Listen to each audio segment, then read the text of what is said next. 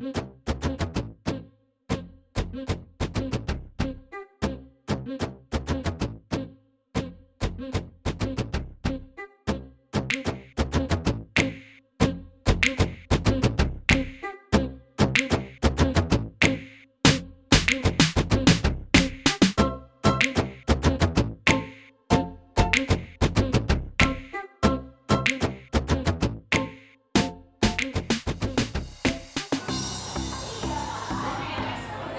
Assalamualaikum warahmatullahi wabarakatuh.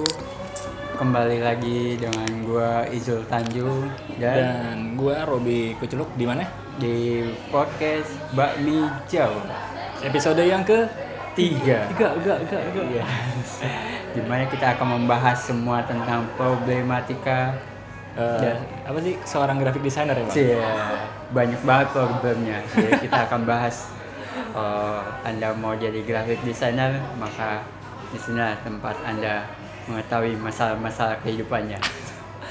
Dari versi sotoy-sotoyan kita ya, Bang ya. Oke.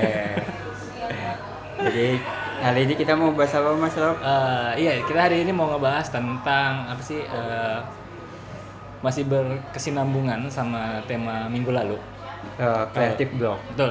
Yaitu lalu Creative Block. eh, kita hari ini mau ngebahas tentang apa sih flow of work ya, Bang ya? Iya, karena kemarin kita Creative Block ada bahas tentang eh, SOP SOP atau alur kerja dalam eh, ngerjain suatu project. Nah, kita akan bahas subtemanya itu adalah alur kerja seorang desainer dalam mengerjakan project desainnya. Siap.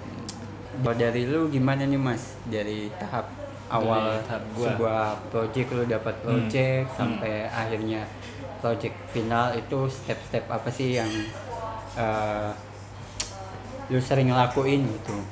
Kalau gue biasa itu dapet eh, mulai project dari brief Dari, dari Nah, klien dulu. dari klien dan itu flownya gue langsung ngasih tahu timeline jadi apa gimana sih scope kerjanya mulai dari brief terus brainstorm Ya. terus sketching concepting konsep art terus eh, klien ngasih feedback revisi Hmm. kalau oke jadi final artwork terakhir kirim duit nah beres Wih, Tapi ada yang satu keting- ketinggalan apa tuh timeline deadline. Nah itu dia. Sebelum ngebahas dari segala macamnya itu, kita butuh satu yang penting bang. Apa tuh? DP. Wih. Dewi Persik. DC. DP berapa persen? Berapa persen? DP 0 persennya buat rumah. Ah, yes. Kalau gue sih minimal sih minimal sih 50 persen. Kalau klien oke boleh. Kalaupun dia ada budget. Kalau nggak ada pun 40 juga nggak apa-apa. Karena ini intinya tuh kayak tanda jadi, kayak akad lah bang. Iya. Kan kalau desain kita harus akad nih jual beli nih. Ini akadnya nih gini nih, gitu. Baru kita lanjut kalau dia udah ngasih DP, baru kita bisa ngerjain nih. Ada cuan, ada kerjaan. Nah, nah, pokoknya intinya lu jangan mau nge- ngerjain sesuatu Heeh. kalau belum ada cuannya, belum ada DP-nya. Nah, yang ada ntar revisinya yang bukan lebih dari eh bukan tiga kali tapi lebih dari tiga kali melunjak lainnya Nah, gitu bang. Terus terus. dari brief, Nah, timeline, terus lanjut ke DP nih ceritanya mereka udah ya, DP nih. DP. Pak, saya udah DP nih Pak di rekening Bapak. Iya sih. DP masuk. Iya, Tiding. iya, iya, DP. M bankingnya udah bunyi tuh. tiding. DP masuk tuh kayak ada suntikan energi kalau lu main Iya. game tuh. Kalau main game misalnya lu main apa sih PUBG, darah lu tinggal dikit, ada ada- DP disuntik, ada darahnya nambah lagi. Ada boosternya. Iya, ada booster ya. Di DP kan udah, oke berarti dia setuju nih dengan dengan apa yang kita tawarin kan. Kan lanjut ke sesi research sama brainstorm. Oke. Namanya ngeri bang, brainstorm, badai otak tuh. Iya. Karena di saat itu otak kita tuh lagi ada badai tuh, mikirin apa aja nih. Iya. Sampai nggak bisa tidur. Nggak bisa tidur bisa bisa bisa. Nah brainstorm menurut gua adalah tahap yang paling penting dalam memulai sebuah project karena itu jadi tahap fundamental buat seorang graphic designer Mhm. ke depannya akan seperti apa memvisualisasikan brief dari klien. Mhm. Nah, kalau menurut lu gimana bang? ya itu emang penting jadi eh, kita butuh brief dari eh, klien terus kita butuh referensi visualnya juga Betul.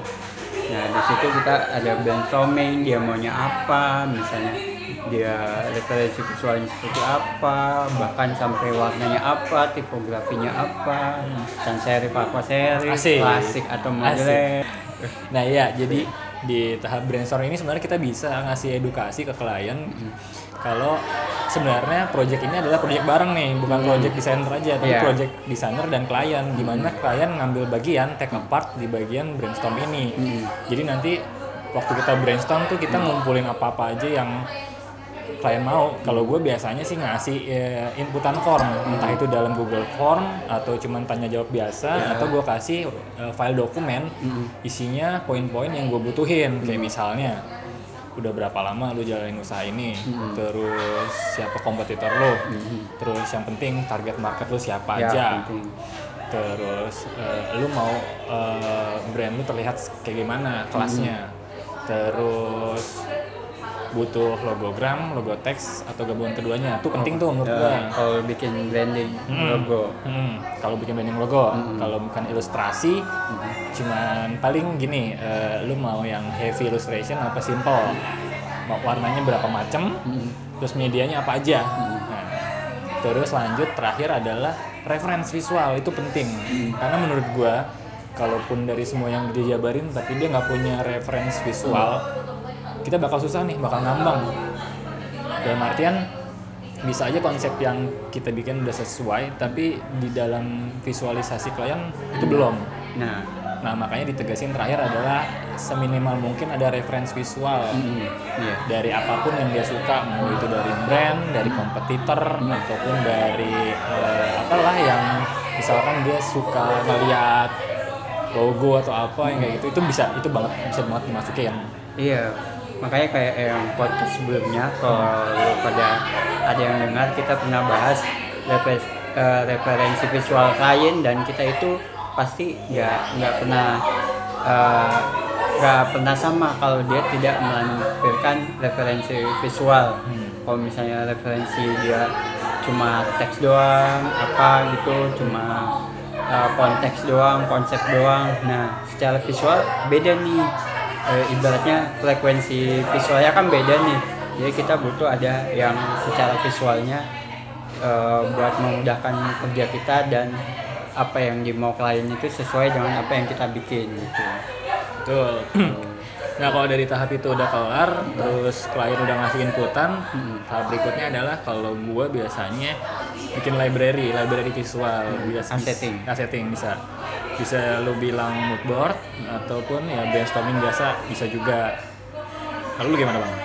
Ya sama sih gua misalnya dari setelah brief, research, terus kita cari-cari referensi referensi visualnya, terus mulai deh setting eh, ilustrasinya, warnanya, warnanya yang mau kita eh, apa ajukan ke klien, tipografinya gitu, terus eh, ini sih setting sih. Ya, habis itu eh, mood board, mood board Mood board. adalah apa ya sebenarnya? Kalau lu sering di Pinterest itu sebenarnya Pinterest tuh udah jadi mood board sih menurut gua.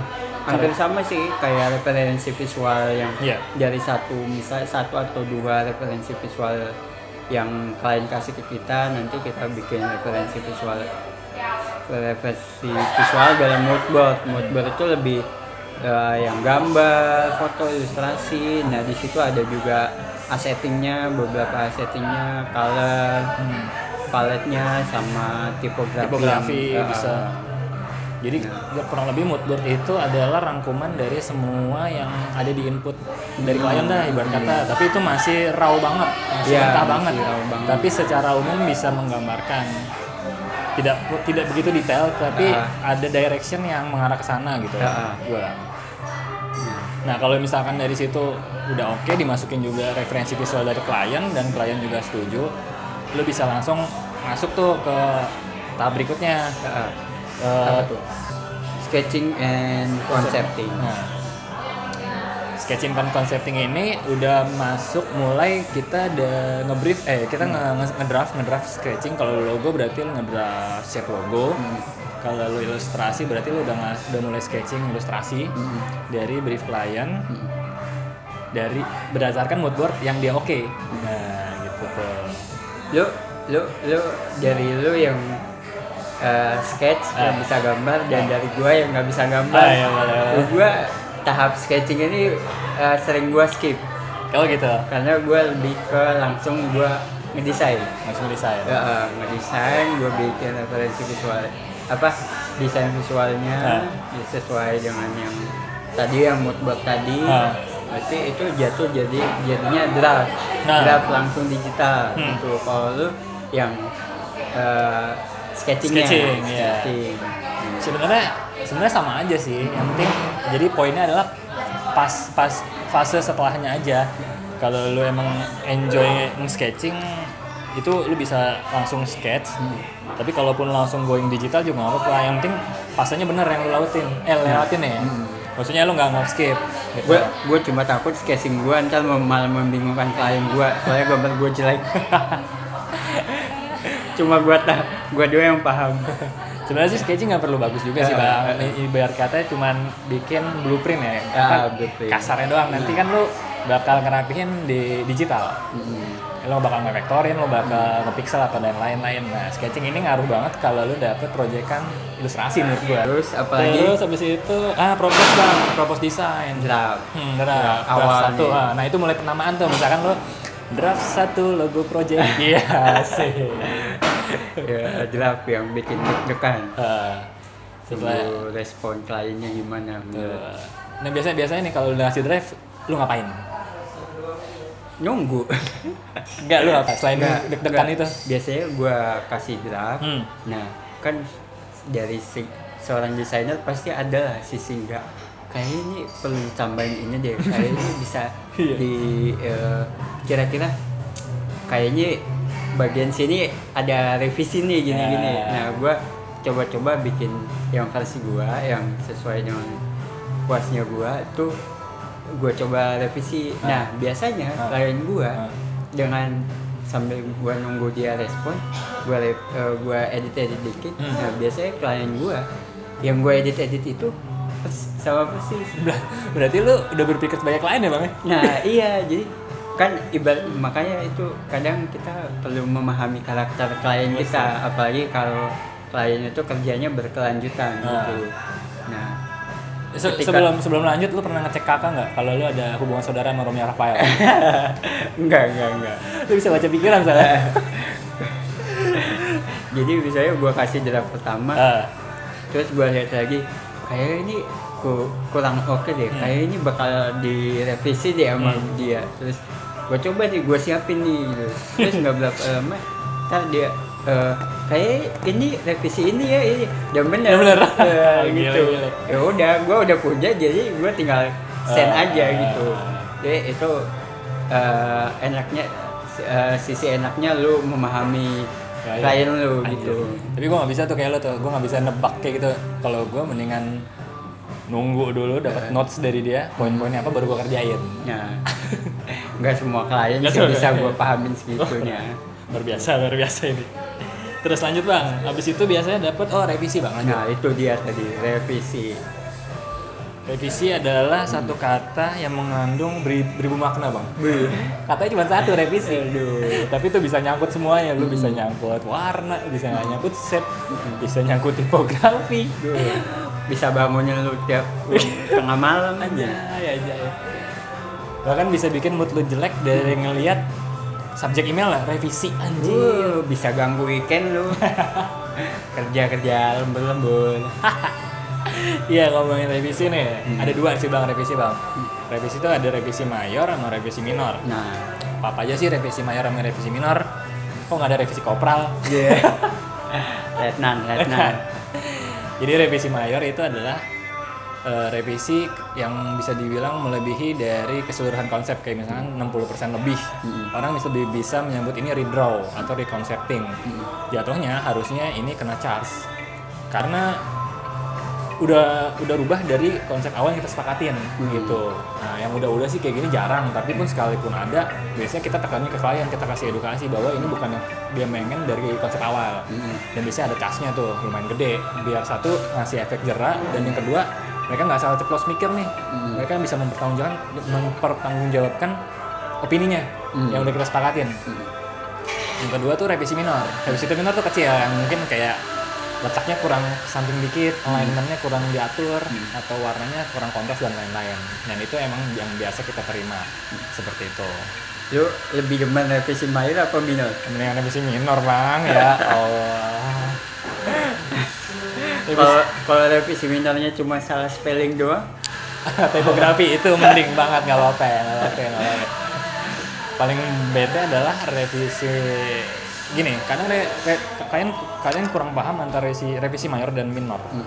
Di tengah jalan mereka udah oke dengan komposisi dan lain-lain tapi tengah jalan mereka tiba-tiba mau ngerubah konsep lagi jadi balik ke mayor lagi. Dengan mempertahankan apa yang udah jalan revisinya. Ganti color, iya. Color palette. color palette bisa terus kalau nggak ganti apa sih shape atau badge atau lain-lain gitu lah ganti wording nggak? bisa juga tuh kadang-kadang kayak gitu tuh bang kadang-kadang Setelah revisi ber, ber, ber- ya ada yang pendek, ada yang panjang, ada yang mayor, ada yang minor. anjir kayak tangga nada revisi Iya. musisi lah lama Ya sampailah kita di tahap final. Alhamdulillah namanya FA final artwork bang Kecil ya. biasa namanya panjang tuh udah project A deadline fix ke final fix final final art Ya kalau desainer lu paham lah ya. Makanya ada yang bilang jangan pernah namain file name lu jadi eh, ada final, ada kata-kata finalnya karena nggak bakal final bakal final. final Setelah final barulah lu bisa tidur dengan nyenyak. Nyenyak. Tapi besokannya ada proyekan lagi. alhamdulillah. Ya, cuan-cuan. Alhamdulillah. Nah, setelah final tahap yang paling menyenangkan adalah terima duit. Terima duit. Dibayar full. Asik. Tunai nggak? Tunai nggak? Sah Sah, sah, sah, sah. Alhamdulillah jangan lupa ya dua setengah persen zakatin. Ah, ya iya itu penting tuh. Biar berkah apa yang lo dapat. Iya. Nah kalau kalau udah dari situ biasanya project udah kelar, gue suka memfollow up nih setelah kayak tiga bulan atau empat bulan. Mm. Kalaupun ya setahun sekali juga gak apa-apa sih. Intinya lu follow up, silaturahmi ke klien. Lalu apa kabar? Gimana nih? Eh, misalkan kita waktu itu jalanin project branding, kita jalan, kita tanya gimana brandnya sejauh ini? Masih ada yang bisa di, di apa sih? Dibantu nggak dari kita gitu gitu. Ibarat kata satu tuh buka tali silaturahmi dan kedua kita eh, kita ngebuka celah untuk eh, apa ya returning customer ke kita bang balik. Oh, Ya, karena iya, kita udah iya, punya iya, history benar, kan. benar, benar. kita udah punya history klien ini jadi seenggaknya kita udah punya eh, master plan-nya nih. Misalkan dia butuh ke depannya butuh sosial media kita t- udah siap karena yang bikin brand brandnya kita. Nah misalkan mereka butuh web kita udah siap karena bikin yang logo kita gitu gitu oh iya. iya tuh. Bisa tuh bisa bisa jadi biar apa kerjasamanya berkelanjutan gitu. Dan- dan kita yang bikin brand visualnya. Dan cuannya berkelanjutan juga. Nah iya. Cuan cuan. Cuan, cuan. biar bisa kayak Bu Dendi nyok nyok Udah sih menurut gue itu bang kalau dari gue eh, alur kerja seorang desainer sebenarnya ini nggak baku sih. Di, di beberapa tempat ataupun beberapa mungkin agensi ataupun teman-teman freelance juga bisa beda. Tapi gue sih ngejalanin ini pun udah browsing dan juga tanya sana sini. Hmm. Mungkin secara garis besar sama sih. apa aja tadi kita recap Dari awal terima Brief, brief, terima brief habis dari klien, itu terima DP. nah terima, DP Iya, ya. habis itu riset, riset brainstorm, brainstorm habis itu sampein mood board nah mood board terus? Habis itu nah ini tahap uh, sketching atau concepting mm, terus lanjut ke, Ke- propose. propose draft pertama Draft pertama. terus habis itu balik lagi uh, revision. Revisi. Nah, nah revisi ini ada if else nih kalau di programan. Apa tuh? If revision else kerjaan lagi. If revision else kerjaan jadi if else if else. Kalau udah kelar udah kelar revisinya nggak ada lagi baru. Then ya final Cek. kayaknya kita langsung ini draft langsung final, final Ah, eh gue pernah kayak gitu Pernah, seribu satu tapi jarang-jarang gua kemarin habis gitu Oh, iya? Jadi langsung gua ajuin udah langsung oke nggak ada revisi Iya, iya. Jarang-jarang sih, tapi Nah. senang juga kalau kayak gitu. Nah, Achievement. Ada achievement. Iya, makanya kita sesuatu yang membanggakan dari klien tuh Iya, iya. ya itu sesederhana itu. Sesederhana Ketika itu. lu ngasih draft dan klien oke dan udah nggak ada revisi-revisi.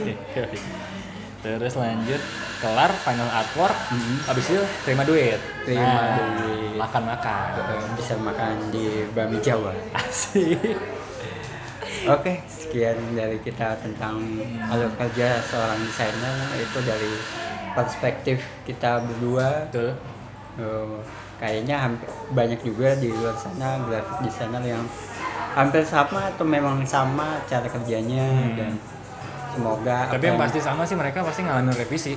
Nah iya. Salam satu revisi. lu lu hebat kok nggak dapat revisi. Eh, sombong gitu gua. sombong aja. Naik level. Enggak itu satu di antara berpuluh-puluh project, Project, yang iya, yang benar. dikerjakan jadi makanya lu harus tahan banting sebagai graphic designer Betul. dan manja. Asik udah gitu dulu bang ya? Ya sekian dulu dari kita. Kita akan apa lagi nanti kita bakal bahas? Mungkin tema selanjutnya lanjutan dari ini kali si apa? Ntar aja deh, Ntar aja rahasia, rahasia. tungguin aja makanya Iya. nih makan udah mau dateng bang. Kita makan dulu kali ya. Oke siap. Nah, bye. gue Robi Kucuk pamit. Gua Izul Tanjung pamit. Sampai ketemu di podcast Bami Jawa episode berikutnya. Assalamualaikum warahmatullahi wabarakatuh. Wah.